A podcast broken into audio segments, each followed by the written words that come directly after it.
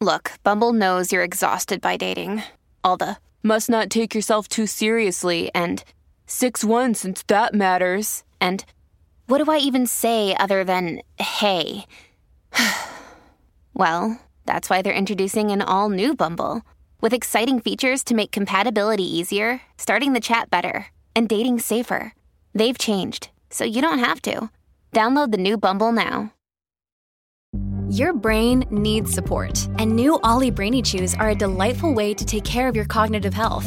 Made with scientifically backed ingredients like Thai ginger, L-theanine, and caffeine, Brainy Chews support healthy brain function and help you find your focus, stay chill, or get energized. Be kind to your mind and get these nootropic chews at olly.com. That's O L L Y.com. These statements have not been evaluated by the Food and Drug Administration. This product is not intended to diagnose, treat, cure, or prevent any disease.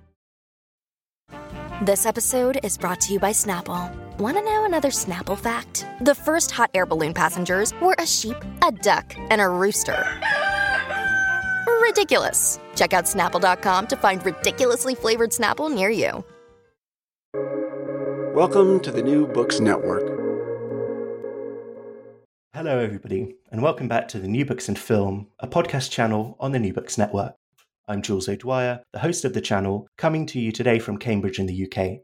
And today we're going to be talking to Karen Redrobe, Professor of Cinema and Modern Media at the University of Pennsylvania, and Jeff Scheible, Senior Lecturer in Film Studies at King's College London, about their new co edited volume, Deep Mediations Thinking Space in Cinema and Digital Cultures, which came out with the University of Minnesota Press. For decades, the concept of depth has been central to critical thinking in numerous humanities based disciplines, legitimizing certain modes of inquiry over others.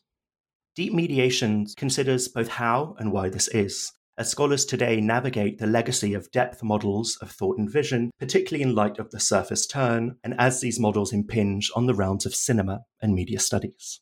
The 18 essays contained in this exciting collection seek to understand the decisive but evolving fixation on depth by considering the term's use across a range of conversations, as well as its status in relation to critical methodologies and the current mediascape. Engaging contemporary debates about new computing technologies, the environment, history, identity, affect, audiovisual culture, and the limits and politics of human perception, Deep Mediations offers a timely interrogation of depth's ongoing importance within the humanities. So, hello, Karen, and hello, Jeff, and welcome to the show.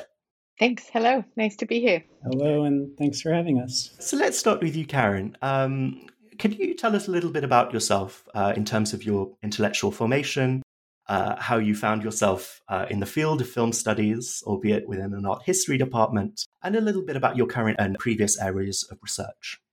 Yeah, well, I grew up in Liverpool and Manchester in the UK and went to Cambridge University as an undergraduate and then did my graduate work in an English department at Princeton University. Uh, but my dissertation, uh, it began as a book on uh, the Victorian novel. And as part of that, I started working on Victorian magic. And um, it was really a chance conversation with the Swiss scholar Elisabeth Bronfen, who was visiting Princeton who said to me over coffee, um, if you're working on magic, you should take a look at film, um, which I did. And it really redirected my whole dissertation, uh, which became my first book on vanishing women, magic, film, and feminism. So, um, you know, I, I think that was a kind of primary turning point for me. My first job was at the University of Rochester teaching film studies. And then I, when I came to Penn, I moved into a history of art department uh, that was has also been really formative. But I think one of the things with this book that has become really clear to me is that a very important part of my own political formation was the fact that when I was growing up in Liverpool and Manchester, uh, the miners' strikes were taking place. Uh, there were the protests in both Toxteth and Moss Side. Uh, I went to high school in Moss Side, and my family met regularly with um, a miner, Edgar, who would come and you know we would you know collect in our neighborhood. We would collect food and resources. And so this was a real, my grandmother's Welsh. Uh, this was the, my own work on some of these depth questions ended up being very personal uh, in a way that was kind of great to return to. And that's something that you talk about so brilliantly and so eloquently in your essay, which I'm sure we'll get to shortly. And Jeff, could you possibly tell us a little bit about yourself too? Um, I noticed that there's a transatlantic connection here, albeit in reverse. Um, but it'd be great to hear a bit more about your own background uh, and your current area of research. Sure, yeah. So it is um, some sort of inversion, I guess. But yeah, I'm American. I um, studied film and media studies as an undergraduate at Swarthmore College and grew up in Philadelphia, where Karen now um, is teaching. Um, and then I did a PhD in film and media studies at UC Santa Barbara. Um, I joined that program as part of the first cohort of graduate students that they um, took in there, which um, was a very exciting time where we were um, all, you know, sort of, I think they were all excited to have us um, and to have, you know, graduate students to work with. And, and we were all really sort of engaged in conversations about what the current and latest um, directions in the field are and how it was um, changing and expanding in all sorts of directions. Um, and then after that, I did a um, postdoc at Concordia University in the film studies department there.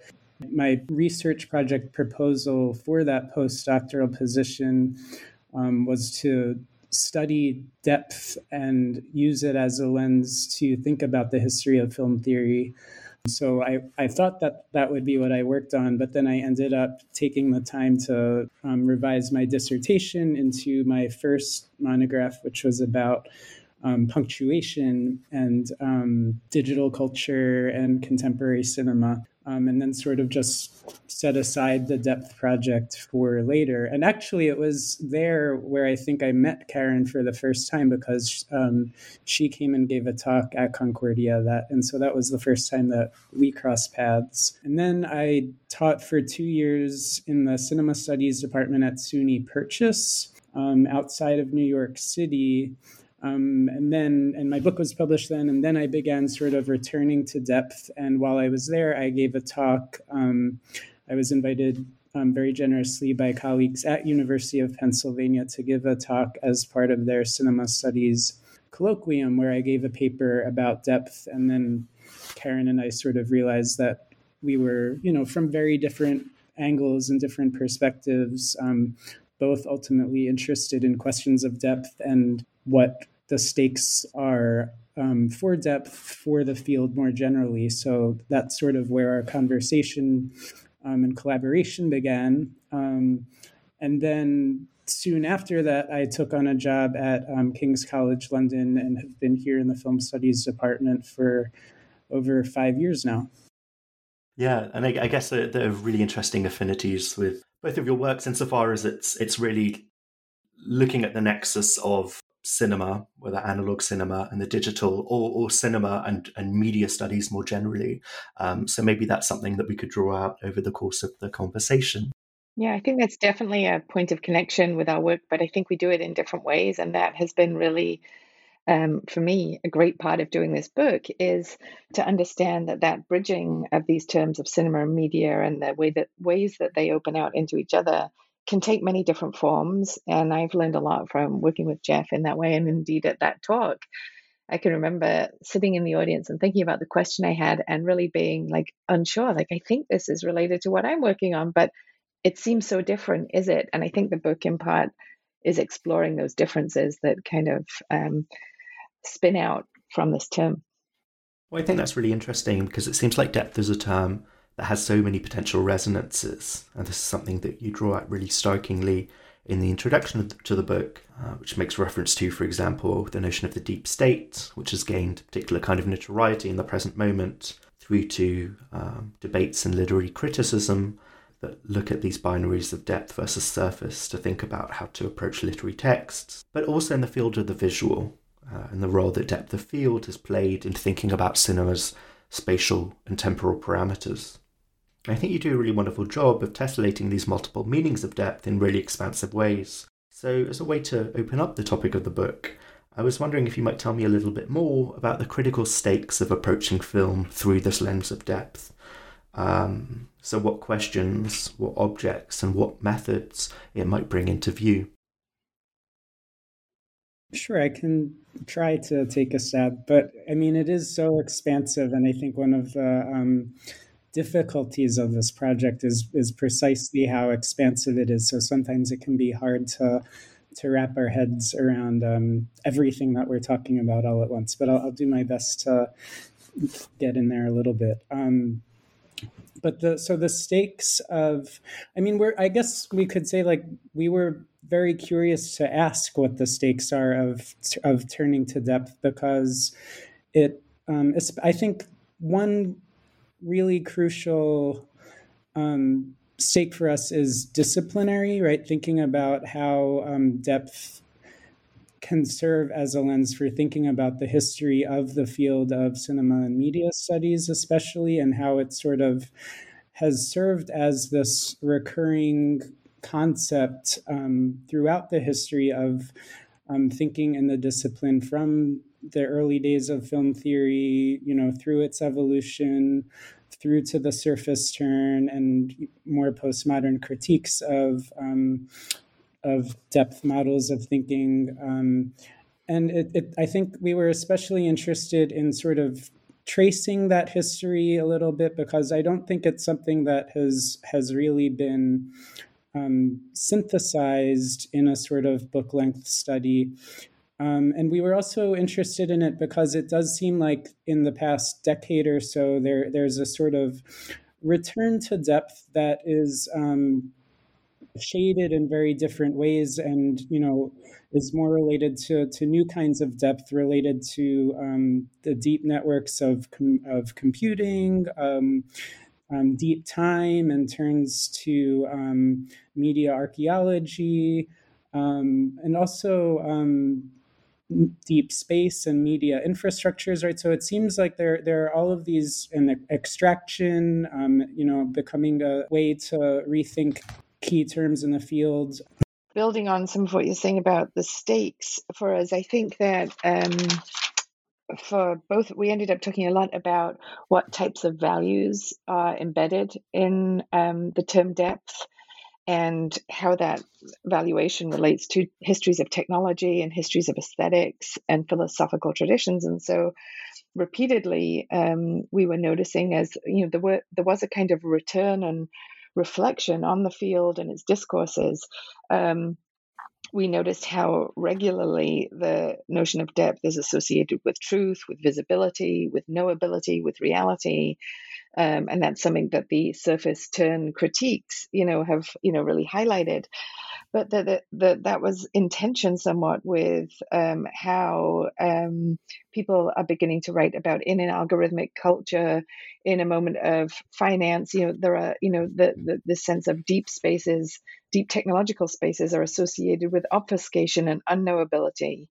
Um, and so we were interested in those tensions as well as how the valuation of those terms goes along with it being, you know, with the ten- the kind of binary of depth and surface being gendered, race, sexualized, and mobilized for different purposes, you know. Um, and so it seemed important for us, and Jean Ma, I think, puts this really well in her essay where she goes back to um, apparatus theory and really shows uh, the way in which, with Christian Metz in particular, his notion the, the, the, notions of depth that are at play there in film theory at that moment are perhaps too homogenized and she rediscovers in dialogue with the artist robert smithson a sense of depth as something that is actually ambiguous and open-ended is how she describes it. And i think we were interested in the possibilities of that as a way to respond to the surface critiques the surface turns critiques of depth not by defending depth but by thinking about what can depth be in this field where it has been such a persistent term without uh, it being kind of petrified and turned into a straw man where it can now only ever f- function in a negative way.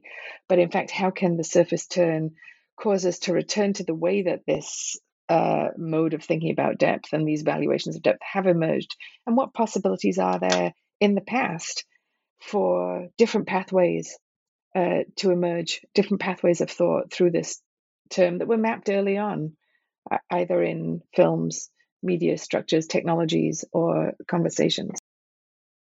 And because you mentioned the essay by Jean Ma, I think it's now uh, time to dig in a little deeper and, and, move to the first part of the, the book, which is entitled Depths of the Moving Image. And as you've both already suggested, what you're doing is really looking at uh, film theory in the kind of longue durée. Um, so moving from classical film theory, um, so Andre Bazin's account of deep space, um, of the image, and, and really how it kind of catalyzes a kind of um, deliberative form of spectatorship in contradistinction to apparatus theory, which draws an analogy between the conditions of spectatorship and Plato's cave. And then you move through to um, to think about allusions to more recent uh, theoretical work. So on the the involvement of the body in questions of uh, proprioception and this question of movement, I think is brought out really brilliantly in uh, Jordan Schonig's essay, particularly. So. Um, why don't we start with the the first couple of essays, which uh, in many senses quite historical. So Katherine Rochester's work on avant-garde cinema and, and questions of, of, of, space, of geometry and projection there, uh, through to the essay by Jordan Schonig uh, entitled Locomotive Views, which is not only interested in depth of field, but also lateral and horizontal movements across the, uh, the plane of the cinematic image. Who'd like to start to think in a little bit more detail about those two essays? Um, sure. I mean, yeah, I mean, I, I guess we sort of thought that we would, you know, we we went through some, you know, part of editing a book is spending, you know, lots of time just figuring out how to group everything together and how to order all of the the different essays that are a part of it. Um, so we, um, you know, went through many different sort of possible um, ways of ordering the book, um, but eventually settled on beginning with the section that is more on um, classical questions, uh, you know, that of, of film studies about the moving image and perception and spectatorship and film theory. Um, and so, so those first few essays, especially, sort of you know, it, again, because it sort of allows us to sort of trace the history of depth um, for thinking about um, the history of film studies. Um, so, so these two essays are both thinking about motion, right? Jordan Schonig's essay, you know, builds on early cinema scholarship by Tom Gunning to think about um, the the train view, like the view from a train and, and lateral motion, um, and how um, that relates to you know what he discusses as flatness of the moving image. And Katherine Rochester also looks at interwar animation to to look at what she calls flatness. So so those first two essays I think are especially thinking about. Um, the sort sort of tension between depth and flatness, um, um, and again, sort of returning us to early moments in film history um, that we thought could sort of like propel us. You know, it, obviously we w- wanted to avoid any. A lot of the the strength of the collection, a lot of the strength of the essays in the collection, I think, are the ways that they sort of um, traverse old and new media at the same time. So it sort of resists anything too easily chronological, but I think that you know there is still, by beginning here, a sense of some sort of um, chronology and importance of early film history, um, and a way to emphasize the importance of depth and thinking about these earlier moments. I guess I would maybe jump in there and you know. Uh, just to talk a little bit more specifically about this opening essay of Katherine Rochester's, which is deeply archival. It draws on the Bauhaus archive and really a kind of real uh, exhaustive um, archival study that Rochester has done of the materials uh, of Lotte Reiniger, you know, kind of really bringing into English language scholarship a whole different view of Reiniger's work and importance for the avant garde, um, for the film avant garde. Um, and it's so interesting to me in that essay uh, the way that you know she ends with um, a kind of uh, conclusion about where and when the um, possibilities of polydimensionality eh, um, and virtual space are articulated within film history early on and how that is achieved in part through a debate between, uh, you know, conversations about abstraction and narrative and the ornamental, and how that is both raced and gendered and very much, uh, you know, um, uh, in dialogue with a very male avant garde. It's very much about the relationship between painting and cinema. Um, but I feel like that conversation and the kind of questions that she is asking is in part only made possible in our field at this moment by the work that scholars of Japanese anime have done. And, you know, it is the way that, for example, Tom Lamarre, Marc Steinberg are thinking about things like layering um, multidimensional spaces in anime and the ways in which those spaces have been uh, the reception of those spaces by uh, European oriented film scholars has been reductively understood and needs to be reframed within the context of um, Japanese archival work um, that makes possible a new vocabulary for thinking about filmic space that can then open up conversations that, in a way, have seemed done uh, and so that it's those kinds of uh, returns through different lenses or informed by different ways, different possibilities of ways of thinking and, and different conversations. And they are explicitly conversations across both regions, historical moments, and cinema and media studies uh, that seem to be like the enriching force of our field at this moment and make it, you know, super mm. exciting to, to pick up in. on one of the the themes that you gestured to um, slightly earlier, which was this relation between abstraction and a kind of disinterest in questions of gender, which I think is is really um, interestingly kind of problematized here. It really brings me to thinking about Jean Ma's essay you think of the scholars associated with apparatus theory as really being kind of called into question um, by more recent thinking on the gendered body, on uh, minor affects, so ennui, boredom, sleeping as well, which I know is uh, uh, the subject of her her forthcoming monograph that uh, that this is really drawing on here. Which is beautiful, by the way a beautiful book. well, yeah, I was wondering if you could tell us a little bit more about the broader context of this work. You know, I, I do think that um, Jean Ma's um, essay is really coming out of the monograph that she's just, you know, has completed and is forthcoming from um, California Press soon, I think, um, that really thinks about what would it mean to think about um, spectatorship not through a kind of uh, finger wagging um, emphasis on the alert spectator, but through uh, the lens of the kind of sleepy spectator that filmmakers like Kiarostami or Warhol or, um, you know, um, some of the people that Jean celebrates in her essay, you know, the sense that there is another cinema, another mode of cinematic spectatorship that is uh, dreamy and uh, moving in and out of states of consciousness. And I think this is a brilliant intervention into the way that we think about spectatorship. It's much less rigid.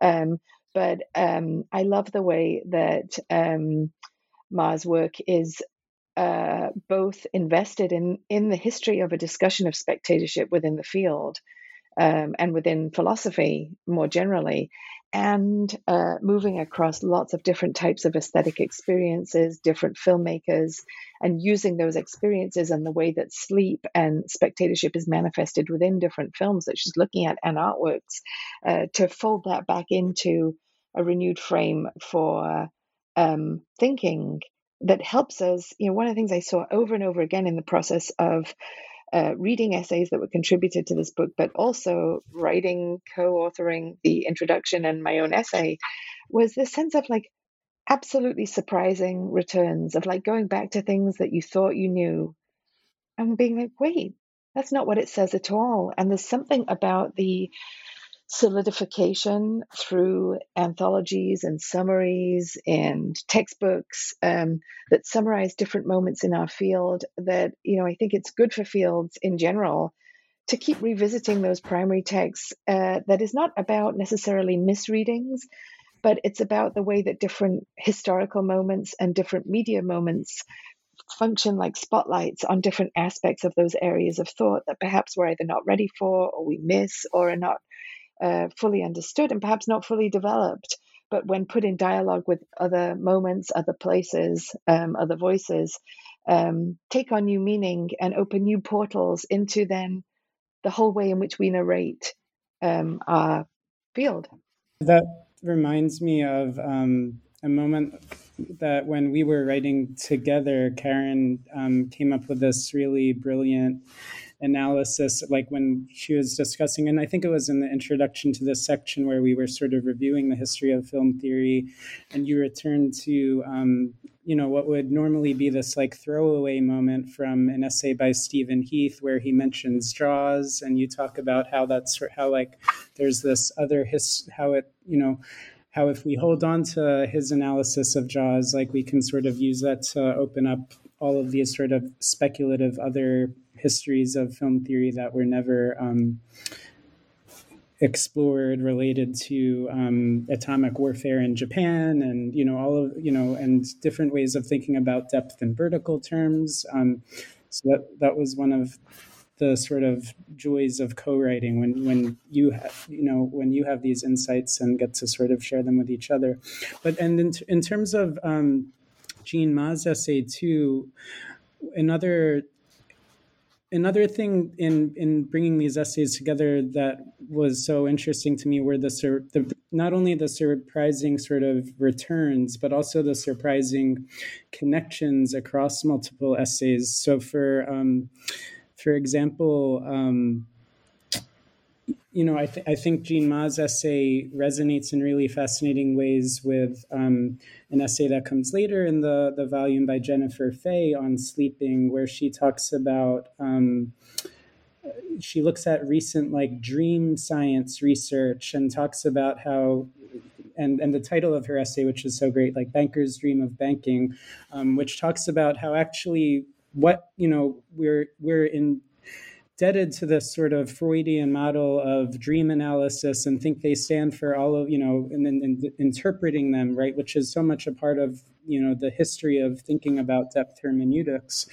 But um, in fact, you know, dream scientists today are really fascinated by the idea that bankers dream of banking and teachers dream of teaching, and actually, like what we dream is is is you know what we do. And she uses that in a really brilliant way to um, to read of the film Yella by Christian Petzold and um, to to sort of push back against a sort of um, deep hermeneutics. Um, so that that's one point of connection. Another really interesting point of connection that you know you can find in um, Jean's essay is you know just a more sort of geological approach to thinking about um, film and media studies because she returns to the site of the cave, which is um, the steep space. And then that, of course, resonates with um, other essays in the book about um, about you know Karen's on mining and and so on, um, underwater.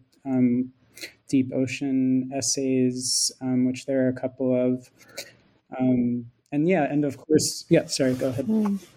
And no, I was just saying planetary depth, and you know both Karl Schoonover and Parikka's um, essays, uh, you know that kind of are, you know, uh, really.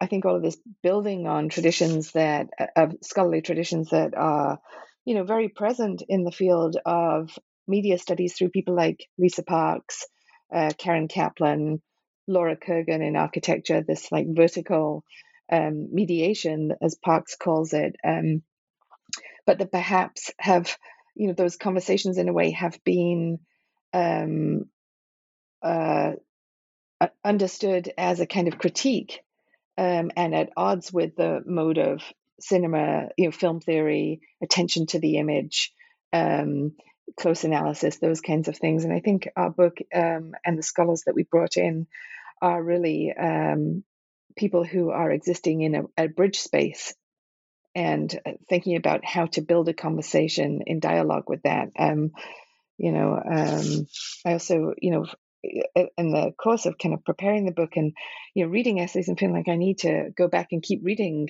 the prehistory of these different fields. That uh, you know, at one point over the summer when we were co-writing, I remember sitting in my basement, like with the almost the entire basement filled with all the books of film and media theory that you know I thought were relevant, and just kind of reading my way through them and finding these things like Stephen Heath's essay.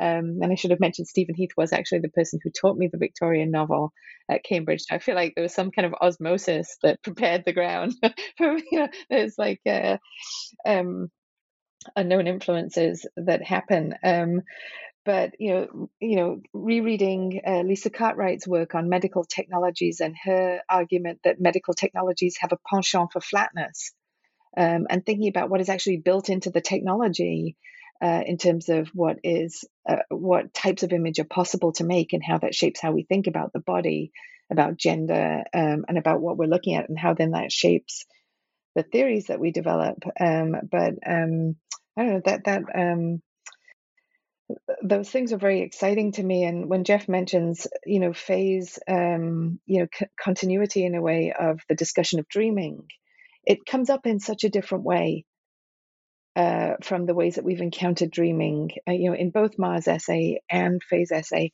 But I think they brilliantly show that that difference doesn't have to lead to a kind of petrified rejection of earlier conversations, but that there's something very productive uh, in terms of understanding how we got where we are in our own uh, kind of economic and technological and work structures um, in thinking about uh, how we get from one mode of thinking about dreaming to another and what that tells us about uh, our own moment. It's Kaley Cuoco for Priceline. Ready to go to your happy place for a happy price? Well, why didn't you say so? Just download the Priceline app right now and save up to 60% on hotels. So, whether it's Cousin Kevin's Kazoo concert in Kansas City, go Kevin, or Becky's Bachelorette Bash in Bermuda, you never have to miss a trip ever again. So, download the Priceline app today. Your savings are waiting. Go to your happy place for a happy price. Go to your happy price, Priceline before moving to the second section, um, there is the, ch- the chapter four uh, by Jin Hee Choi, which is entitled On a Lonely Planet Feeling in Depth. And I guess there are two points of connection that I saw here with Jean Ma's essay. First is an interest in questions of affect. And uh, secondly, as you were saying earlier, th- there's a lot of revisiting of film history, but there's also a lot of uncovering um, of names that might not be familiar to us, uh, such as uh, Michael Dufrenne within the phenomenological tradition of, of film studies. Um, so, yeah, I wonder if either you have any comments on um, on Jin Hee Choi's um, essay and really thinking about depth um, in an affective sense as well as yeah, in purely well, I, spatial I terms. Y- you hit the nail precisely on um, what I would say too, which is that it was it was just her essay was useful, I think, for illustrating the range of possible ways of thinking about depth, because she returns to Michael Dufrenne and his concept of feeling in depth and in traces a sort of a, a very under tapped genealogy of film studies, like going through to Vivian Sobchack and Merleau Ponty.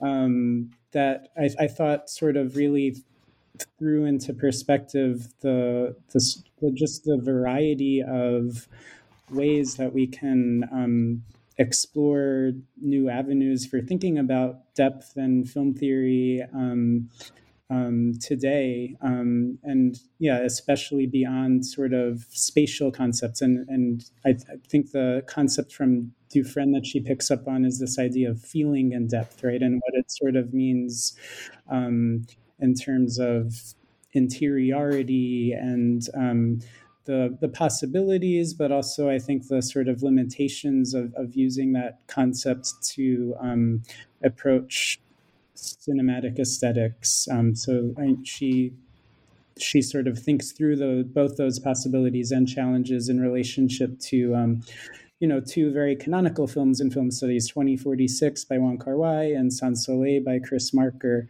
um, and and yeah so I, I think it it's it, you know like so many other essays in the volume it just sort of takes us you know on a new tour of of ways of thinking about depth Great. And I think, Jeff, it's interesting that you talk about these films that uh, Jinhee Choi chooses um, as canonical in film studies, because one of the things that I love about these essays in this collection um, is that there can be films that you're like, okay, yes, these are canonical when you're flipping through the um, table of contents, but then you see that these are the films that have been chosen to think about depth, and you're like, what? you know, uh, you're uh, turning to Wong Kar Wai to think about depth, okay, um, or Chris Marker. You know, that's very surprising, um, and it is that choice, that combination of, uh, you know. Um, of films that don't seem to be the go-to film you know in fact they may be the films that one might think of going to to think about flatness or surface um, that opens up the pathway of thought you know that's so exciting this really brings in i guess the the the binary um, between kind of questions of surface and depth which as we've already said has been a a kind of major preoccupation of, of literary criticism and of post critique in, in recent years. And I think it's worth saying for readers that in addition to the essays themselves, uh, you do a wonderful job of synthesizing a great number of kind of theoretical debates, um, film studies in media uh, and, and, literary criticism as well. Um, and, and here in part two, you're interested in, as you say, the surface turn. So, really questioning a kind of value laden conflation between the superficial and the superficial. Here you start to see a bit more of an interest in, in questions of politics, questions of the geopolitical. I'm thinking particularly um, about Jeff, your um, essay on a really interesting juxtaposition of Citizen Four with Citizen Kane, um, but also with Alessandra Raengo and Lauren Arnott's essay on Jean-Luc Nancy and Claire Denis' essay and, and film, respectively, L'Intrus. So, yeah, I was wondering if we could kind of move into this general area and this this turn to the geopolitical, which I think is particularly marked in this set of, of essays. Jeff? Sure. Um, so, so my own essay, as you mentioned, is is a sort of reading of Citizen Kane alongside Citizen Four, which um, I, I, sort of staged to to illustrate the range of possible ways of thinking about depth, but also, uh, you know,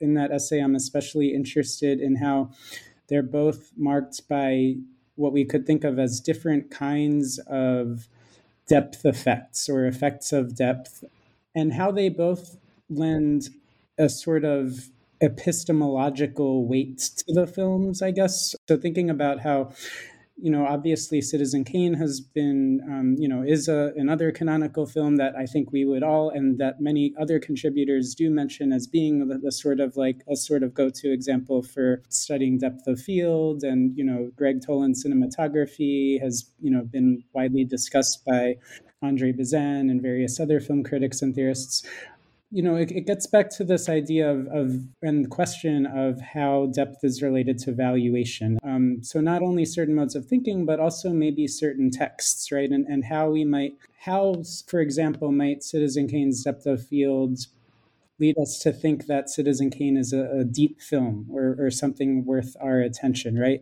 And so similarly, I was really fascinated by, you know, juxtaposing maybe in a little bit of a like promiscuous way with a, a much more sort of recent um, film by Laura Poitras, Citizen Four, about Edward Snowden, which I suggest is also marked by depth effects of information technologies. And what and what I refer to there as like informatic depth, since it was a film that through its very production relied on the deep web, right? And through um, deep networks um, to evade state censorship, um, to sort of aid in the making of history. Um, and so I, it was striking to me that to think about how a film like Citizen Four could also be marked not only through the sort of technical effect of depth, but also a more sort of epistemological one, where we also talk about the film as being profound and, and deep and important, right? And so, you know, thinking about that authority and um, legitimization, I think it, it, was one of the things I wanted to apply pressure to there a little bit. And and yeah, so so that comes in a, a section that's more generally thinking about depth hermeneutics um, and surface turns. So getting back to this you know question that I think applies to the humanities more broadly of how deep structure models have legitimized certain modes of interpretation when we do our work, right? Thinking about how Freud's idea of the subconscious or Marx's idea of the superstructure, right, are, are sort of seen as these ways through, through which to, to really understand what's going on, we have to look deep and we have to dig deep. And, and, and this has sort of led to, you know, or, or, or, we want to look at how this leads to um, modes of interpreting texts and um, value and the kind of value of the own our own work and what we do when we sort of write about films or other media objects and texts. Um, so so I think the essays here are all sort of applying pressure to that, but also thinking about it at the same time. And and I don't think there's yeah, it's hard to sort of um, generalize because I think we are also trying to just leave each essay open to to exploring its own depths maybe I could jump. Could I jump in here a little bit, or is that um?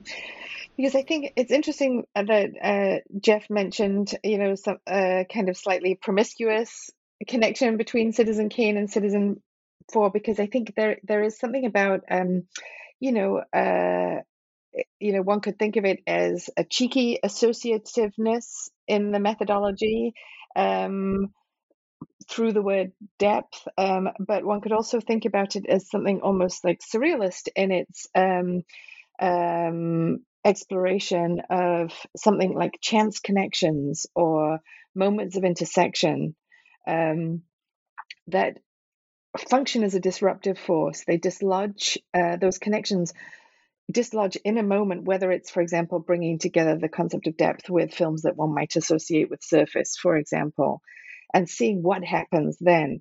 There is a kind of dislodging of normative fixed narratives within the field of how we understand media and aesthetic experiences and histories. Um, and that that I think has generated a kind of curiosity within the book um, about. So for me, rereading it in preparation for this um, interview, I was looking at Alessandra Raengo and Laura Arnett's essay and thinking about the way that in the wake of Jinhee Choi's um, introduction of the idea of depth of feeling, uh, they then, you know, highlight the way in which the language of interiority and the language of feeling is itself inescapably marked uh, by paradigms of colonial violence, and that Claire Denis' film finds a way of giving, uh, of visualizing that, um, and making that accessible to thought in a way that then made me uh, think rereading this book in a way that I don't think I even had. I like I knew that this essay was doing something that was fundamentally challenging to our whole project, and we told the authors that, and it really made us um, think about what we were doing. But in the wake of rereading that essay, it makes me want to think about what would it mean to trace, um, for example, a a black feminist history of the language of depth or, or, an engagement with the language of depth and surface. And it would take me to people like Margot Natalie Crawford, who I mentioned um, at some point in the writing, and the, the way that uh, surface can be mobilized in different ways. That black, uh, it can be mobilized um, by the Black Arts movement as a radical form of solidarity and coming together, or it can be a form of white appropriation of style. Um, and I think that that um, essay that you mentioned by Raengo and Arnott is a very important disruptor in a way within the book. And I do think that the book has those kinds of tensions in it uh, that suggest that it is not a complete project and that it is an invitation. It's a kind of series of portals that we hope will spin off in different directions as, as a kind of catalytic experiment. Absolutely.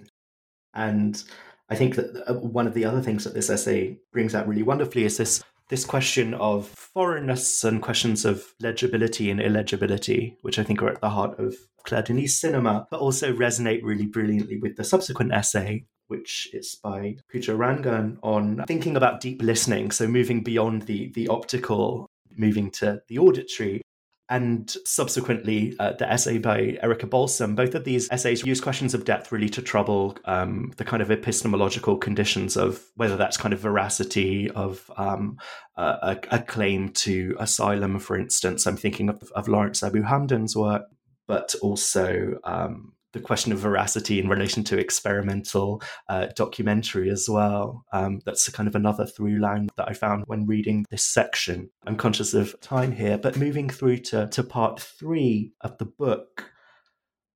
I guess I was inter- interested in this question of um, what's recently been called kind of extractive media. You think of the work, for instance, of Nadia Bozak, um, of Brian Jacobson, people who are really interested in visual media and its entanglement with broader kind of geopolitical and uh, ecological actors.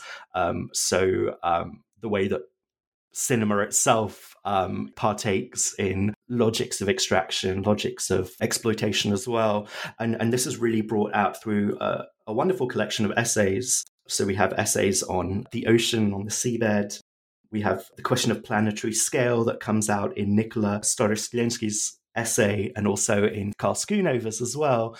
Um, so, yeah, I wonder if one of you could talk to this, um, you know, moving from the geopolitical, but also moving to the geohumanities more generally.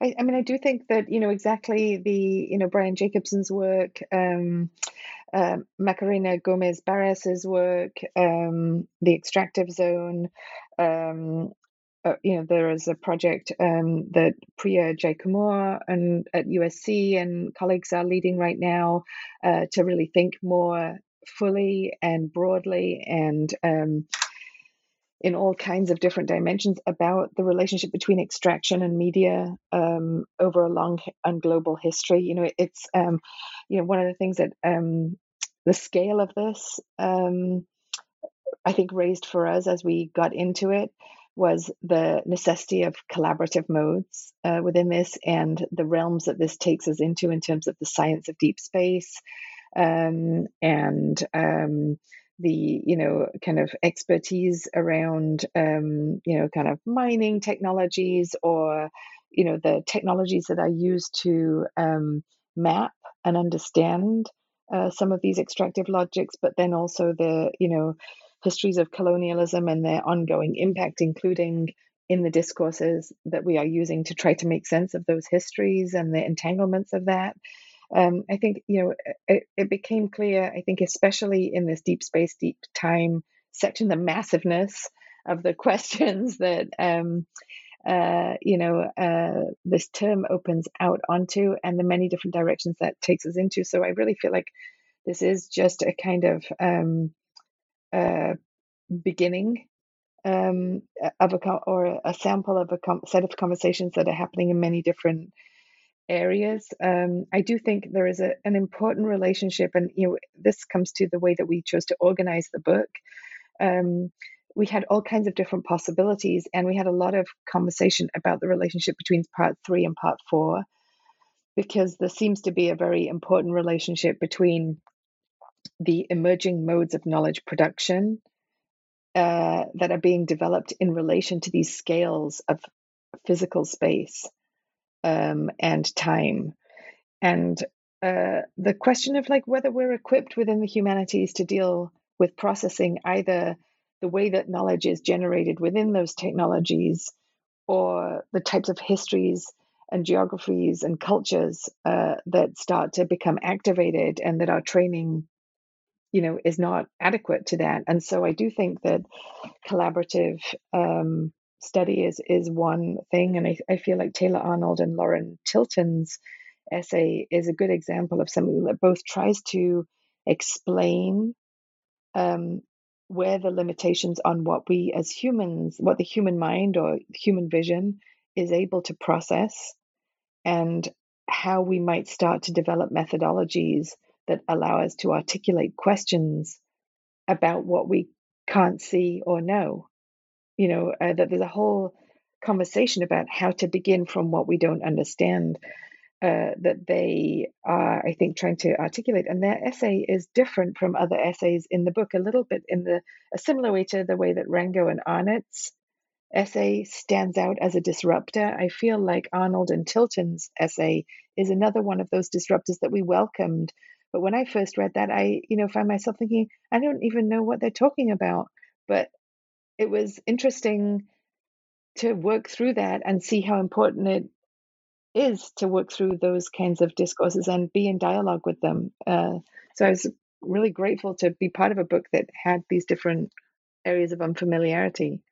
Yeah, and I, I think another um, essay in that um, section um, that gets at the sort of the question of like obfuscation and unknowability that's really interesting is Lisa Han's essay on um, on seafloor mediation, right, and thinking about what she calls dark mediation, um, and and you know ways in which when we approach um, depth as a concept that allows us to think about um, the like the deep sea and you know all of this all of these like unknowable spaces how it sort of makes us ask you know it, it reorients our our questions to um, think about inscrutability and what the limits of our you know knowledge are as karen was just mentioning. But i think like the the deep sea is also a really interesting example of that. And i also love um, nicole starosielski's essay in that section about because um, it traces a, this really interesting history of how the ocean got it like how she explains the ocean got its depth right? It was it wasn't something that we sort of like naturally thought of as depth but it was actually something that was very the concept of the ocean being deep was something that was very much invented when deep sea cables were laid um, at the bottom of the ocean. And then how she looks at the, these this archive of um, cable repair texts from the 1920s and 1930s, where they were um, competing with wireless technologies and trying to sort of downplay the, the deepness of the ocean to sort of allow um, deep sea cables to continue being laid. But so, like, it, it's this very interesting history of how depth and how we think about depth changes in relationship to um, space. Mm-hmm. That also has some of my favorite images in the book the uh, mermaids and swordfish, um, along with uh, the puppy bagel image that's in, I think that's Brooke Belisle's essay. Um, but it was actually great to see like um, the range of images, just the artwork across the book, uh, what that alone, it, it's like a, um, a visual essay on how we might understand concepts of visual depth. And I guess the final question about part four, which is about deep networks. And I guess I'm interested, before turning to the topic of, of deep fake pornography, which I'm sure we'll, we'll, we'll end with. Um, Always a winner. really, really the, the, the kind of scholarly community that you really assemble in this book and looking at people in the the digital humanities more generally, who are slightly detached from the traditional forms of film theory that um, and I feel comfortable within. Um, it also is worth saying that my partner's a researcher in AI and, in, and, and works on neural networks. So it's really brilliant to have those conversations about this chapter too, um, and really opening up the readership to media studies more generally. I don't know, do you have a sense of, of what the reception of those two essays, the first ones were? So Arnold and Tilton's essay, but also the one by Brooke Belisle, which I think is really brilliant in that it finishes things off by thinking about the longue durée of media and, and really it, it's kind of a metonym for the expansiveness of the collection as a whole. Yeah, I mean, I, I think the the way you framed it, it was really great. I mean, I think you know th- this last section is called Deep Networks, and um, yeah, is really interested in sort of thinking about how the accumulation of data that we have in the computer age forces us to reorient questions we have about vision and scale that I think are, you know, it's, so it's especially striking to think of the ways that depth of field historically is associated with like being able to like being able to know what we see and to like see layers of space within a, a, frame or an image clearly and to make sense of them. But how with deep networks you know the image becomes something very um, different. You know there are questions of computer vision that i think are, are getting raised there and, and questions really about the limits of human perception that i think pose very difficult questions for those of us who are invested in in um, studying and making sense of images. Like, what does it mean when we can't do that? So, you see, for example, quite a few um, essays in the volume turn. So the work by um, Trevor Paglen, who um, you know poses these kinds of questions in his um, photography and other media artwork of like how we don't necessarily know that there are data centers when we look at an image or how there are drones in the sky when we look at an image of the sky right like all of his um, work poses these questions about the limits of visibility today, um, and I think it, it, you know, that was another striking point of connection across. Um, so, like I know Brooke Belisle, for example, turns to one of his video works. Um, but she, I think her essay is also, uh, yeah, I love her essay, and I think it's also just fascinating for thinking about the aesthetics of the grid, right, and the the sort of um, epistemological mode of of um, approaching images through a, a grid. You know, she looks at um, uh, data sets, but also goes back to Muybridge and thinks about how these are also sort of data sets that we're attempting to break down um, the image and splice it up spatially and temporally in um, you know ways that really resonate with um, computer vision today. Mm. I, I, would just add to that that I think that uh, when you asked about the reception of these essays, um, I imagine for many of the readers who might be drawn to this book because of most of the people in them as recognizable within a particular strand of the field, that that you know Arnold and Tilton's essay I think might be discomforting um, or can you know um, uh, produce a sense of um, uncertainty about whether or not it belongs on a syllabus or something that other essays might naturally belong on. But I I feel um, in my own work and um, in terms of my place in the field, I feel deeply committed to the productivity of these moments of discomfort, whether by engaging disciplines outside of cinema and media studies and the tension there. I think that that allows us to see um, things that we can't see on our own. Um, and I think the field has always benefited from that. Um, but at this moment in particular, I feel like for the humanities in general, we have questions and objects to think about that our methods don't equip us to deal with. And I feel like um, theory is one of the um, discourses that allows us to commit to thinking in those moments where we're not equipped to do so and to keep doing it anyway. I think, you know, Hannah Arendt's Thinking Without a Banister is something that I think many of the people in this book try to do. Um, and for me, that's uh, what that section of the book really embodies. And I guess working working off that final point that you made, um, one of the wonderful things about the final contribution to the book, which is a roundtable on questions of realness in deepfake pornography, is precisely how it moves us into Karen, as you were saying, kind of a place of kind of intense, well, I, I, guess, kind of ethical and even kind of juridical discomfiture, not knowing the status of the images that we're dealing with and, and troubling those in quite interesting ways. But also, um, I mean, one of the wonderful things about this book for teaching in the future is I imagine these questions of deepfake pornography will actually um, revitalize and recatalyze these questions of indexicality that, that are foundations of our discipline and realism. Yeah and fantasy. Yeah in, in the way that you know perhaps linda williams's work is so brilliant for the same reason insofar as it's you know very exciting material um, but it really shows the kind of ethical stakes of uh, of these questions of indexicality and of, of realism in a new light.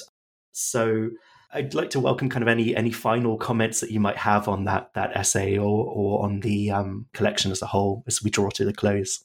I mean, I guess I, I would say uh, the only thing that I would really want to say is that this group of contributors, which is an international group from many different fields, they were absolutely awesome to work with. And it was, I felt like everybody was on board with the excitement of the conversation and the project, and that that was very energizing and a real privilege to work with all these people. And it was, you know, I highly recommend co editing a book with Jeff. Co-editing with Karen. And yeah, just to give a shout out to who who um, is on that closing roundtable. It's Shaka McGlotten, Susanna Paasonen, and John Paul Stadler. And yeah, they were very fun to work with. And I think it was also we also really liked the idea of closing the book with a conversation, right, rather mm. than um, an essay. Like it was important to us to sort of leave on a, an opening rather than a closing, right? And to you know leave with a conversation, right? Mm-hmm. To you know perhaps be taken in new directions. And surely, you know, there's going to be new developments and new scholarship on deepfake pornography um, and politics that are going to raise new new questions, mm, including engaging with questions of rights discourse. Um, uh, that I think uh, will be very important in relation to questions of fantasy and sexual freedom. It's always good to end on a note of sexual freedom. well, thank you so much, Karen and, and Jeff, for joining me today and talking about your recent book with the University of Minnesota Press Deep Mediations Thinking Space in Cinema and Digital Cultures. Thanks very much for talking to me today. Yeah, thank you. It's great to talk to you. Thank you, Jules. And thank you.